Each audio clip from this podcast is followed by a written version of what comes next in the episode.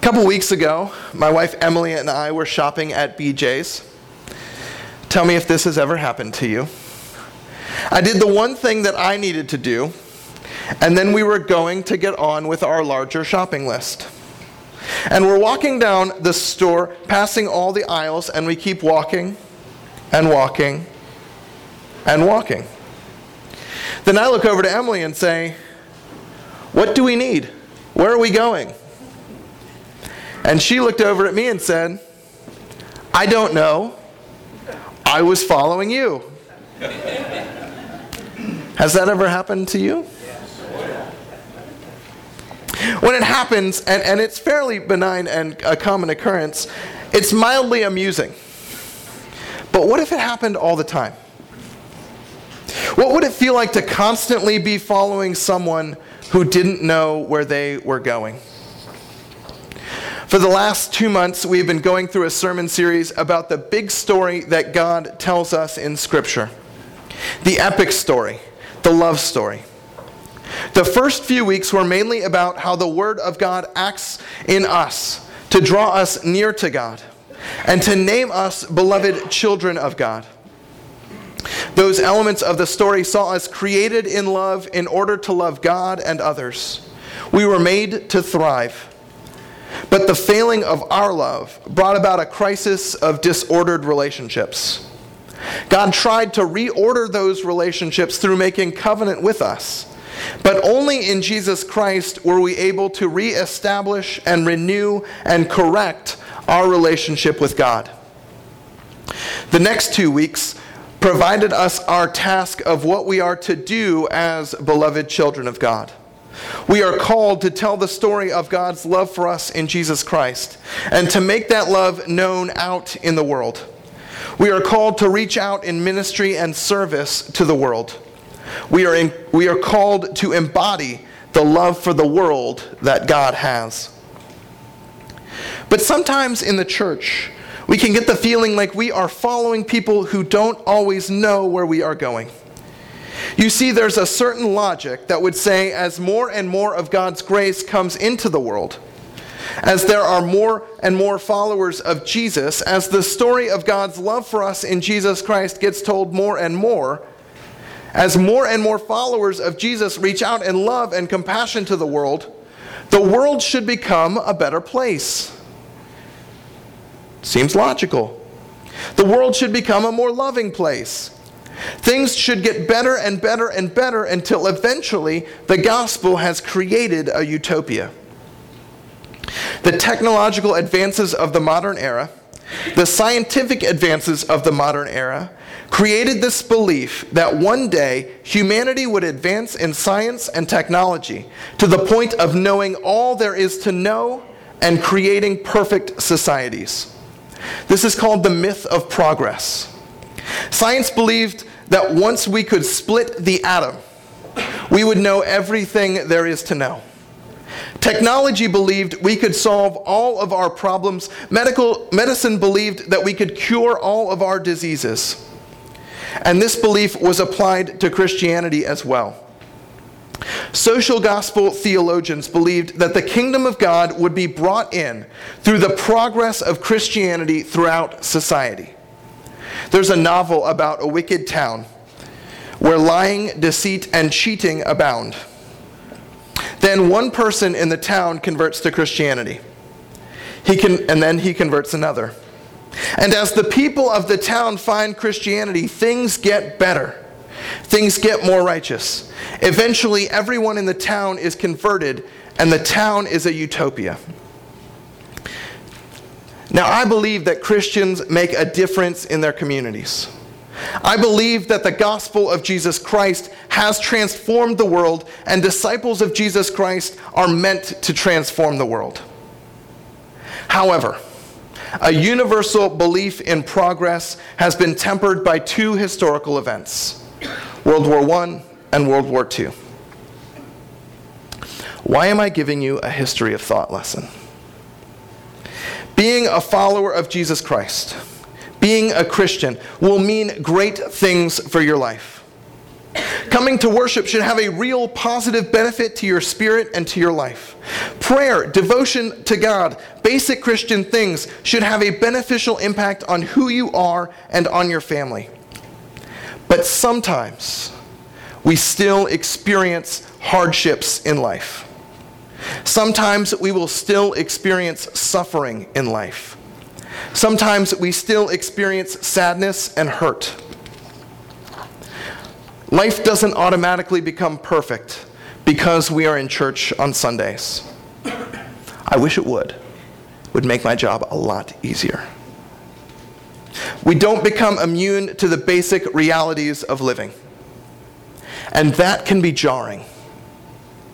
And if we experience enough hurt and hardship, we might start to wonder where are we going? Are we following someone who's really following us? And are we just wandering aimlessly? Starting with the downer part, I'm getting to the uplifting part. I promise. God doesn't want us wandering aimlessly.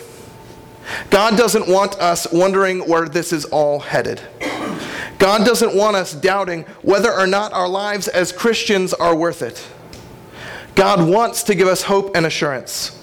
God wants us to keep the faith. And so, we have the final book of the Bible, the book of Revelation, that tells us where creation and the cosmos are headed. Most of the book of Revelation is about conflict conflict between good and evil conflict that the faithful experience as they suffer. Revelation was written to a church being persecuted. It was written to a group of people suffering for their faith, a group of people dying while the wicked empire appeared to be winning. That same empire that crucified and killed Jesus. But the gospel is that Jesus won on Easter Sunday. So, why are we still losing to the empire? Why are we still losing to the spiritual forces of wickedness? Why are we still suffering? Why don't we get the victory? These questions are as pressing now to us as they were to the people for whom Revelation was written. At the very end of that book of the Bible, we get the final element of our story. At the very end of the Bible, we get the final answer as to where all of this is headed. At the very end of Scripture, we get a final glimpse of God's grand plan all along. So if you have ever finished last because you're a good person, if you have ever been hurt or backstabbed because you took a higher road, if you are grinding and clawing to be good and decent in a world that rewards crafty and underhanded, this sermon is for you.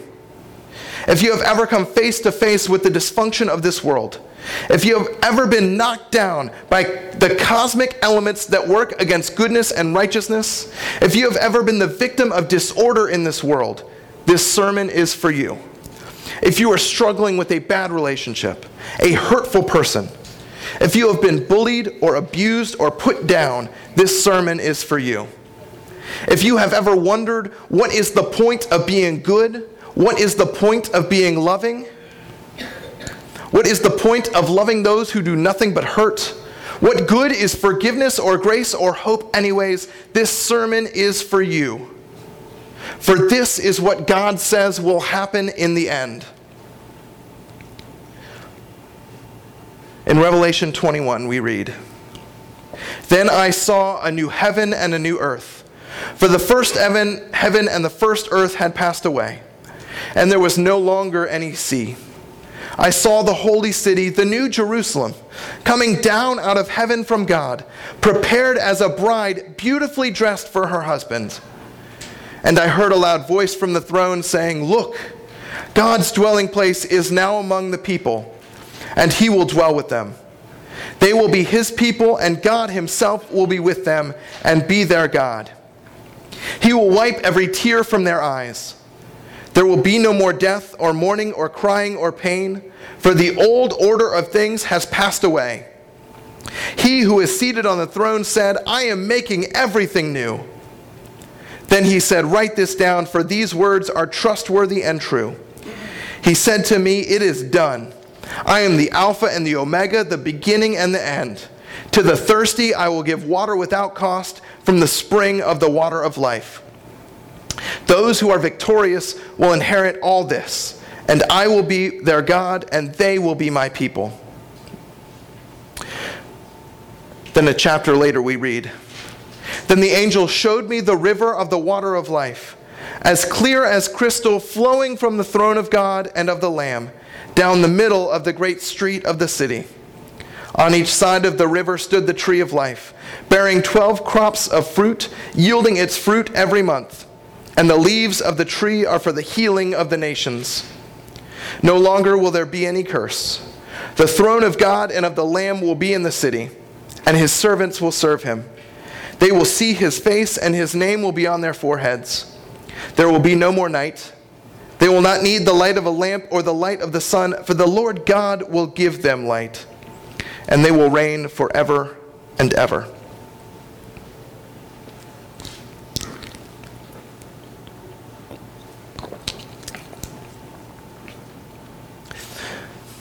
So, before I get into the passage, let me first set the stage for where we are.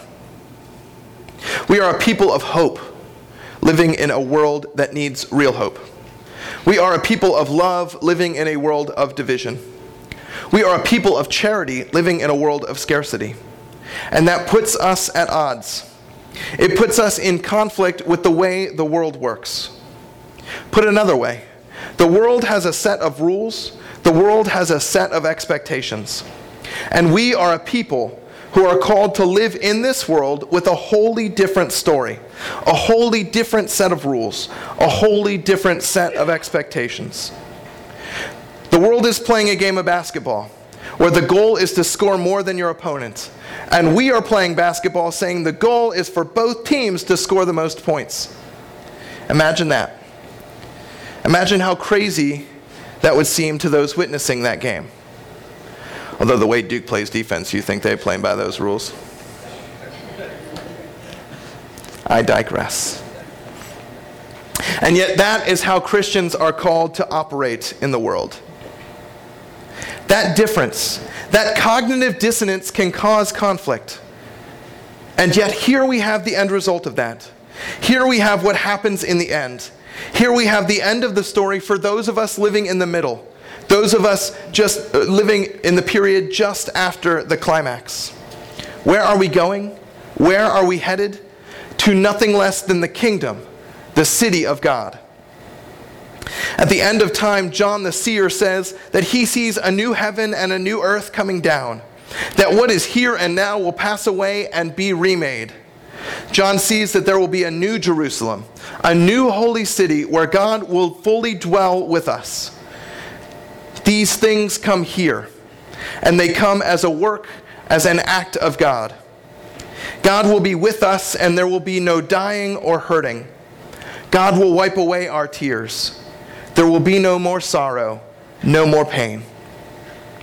Then John gives us a glimpse of life within the new holy city, life within the new Jerusalem. We see once again the tree of life, that same tree that God expelled us from the garden so we wouldn't eat. That tree is forever in bloom, forever yielding fruit, and that fruit is now for us to eat. We can now eat of the tree of life, we can now live forever for we can live in harmony with God and with one another. Creation is healed. We are healed. And God is our light, God is our salvation, and we will live eternally with God forever. The final element of our story is a healed, renewed cosmos and our eternal life with God. The final element of our story sees the putting right, the making new of all that our crisis had destroyed. The final element of our story sees us loving God, loving God in freedom, as our God has loved us in freedom. And the Lamb of God, Jesus, who is on the throne, says that he is making all things new. He is working in this world to make places and spaces where this final element of the story is revealed to us while we toil in the middle of it. So, what is this story meant to do for us? How does this element of the story reauthor our stories, the stories we tell about ourselves and about our world? It can be hard. it can be really hard to be a person of faith when you face hurt, sorrow, or despair. It can be hard to be a person of faith when the world seems indifferent towards the love and righteousness and doing the right thing. It can be hard to be a peculiar people, living by a call to love others, to love your enemy, and to sacrifice for others when doing so seems foolish and irresponsible to the larger world. It can be hard to forgive others, to have grace for others, especially to people who seem only to want to hurt you. It can be hard to be a person of faith in our fallen world. It can be hard to see God at work in the world when you don't see things getting better. It can be hard to see God at work in the world when children starve to death, when the wicked prosper, when parts of culture seem antithetical or anathema to your faith. It can be hard to see God at work in the world when we are constantly pitted against each other when the larger forces at work seem intent on dividing us and making us hate one another. It can be hard to see God at work in the world when it doesn't seem like the world is getting any healthier. How are Christians to be resilient? How are we to press on? How are we to keep going as people who embody a different story, as people who embody faith in the world? Martin Luther King Jr.'s final sermon makes this point for us. You see, Dr. King could have been a perfectly successful preacher and pastor taking over his dad's pulpit in Atlanta. He could have had a normal life. But instead, he spent his life fighting against the systemic forces of racism and evil. He taught us how to be a more loving country, a more equal country, a more compassionate country. He fought and fought and fought. And when he had gained civil rights for all, he fought some more on behalf of the poor in this country to see that everyone has an equal shot. If anyone knew how to be resilient, how to be a resilient Christian, it was Dr. King.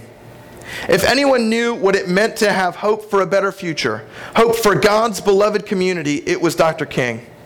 And in his final sermon, just days before he was killed. These were his final words to the people working and fighting alongside with him. He said, Well, I don't know what will happen now. We've got some difficult days ahead. But it doesn't matter with me now because I've been to the mountaintop and I don't mind. Like anybody, I would like to live a long life. Longevity has its place. But I'm not concerned about that now. I just want to do God's will. And He's allowed me to go up to the mountain. And I've looked over. And I've seen the promised land. I may not get there with you. But I want you to know that tonight that we as a people will get to the promised land. And I'm happy tonight. I'm not worried about anything. I'm not fearing any man. My eyes have seen the glory of the coming of the Lord. How are we to be resilient?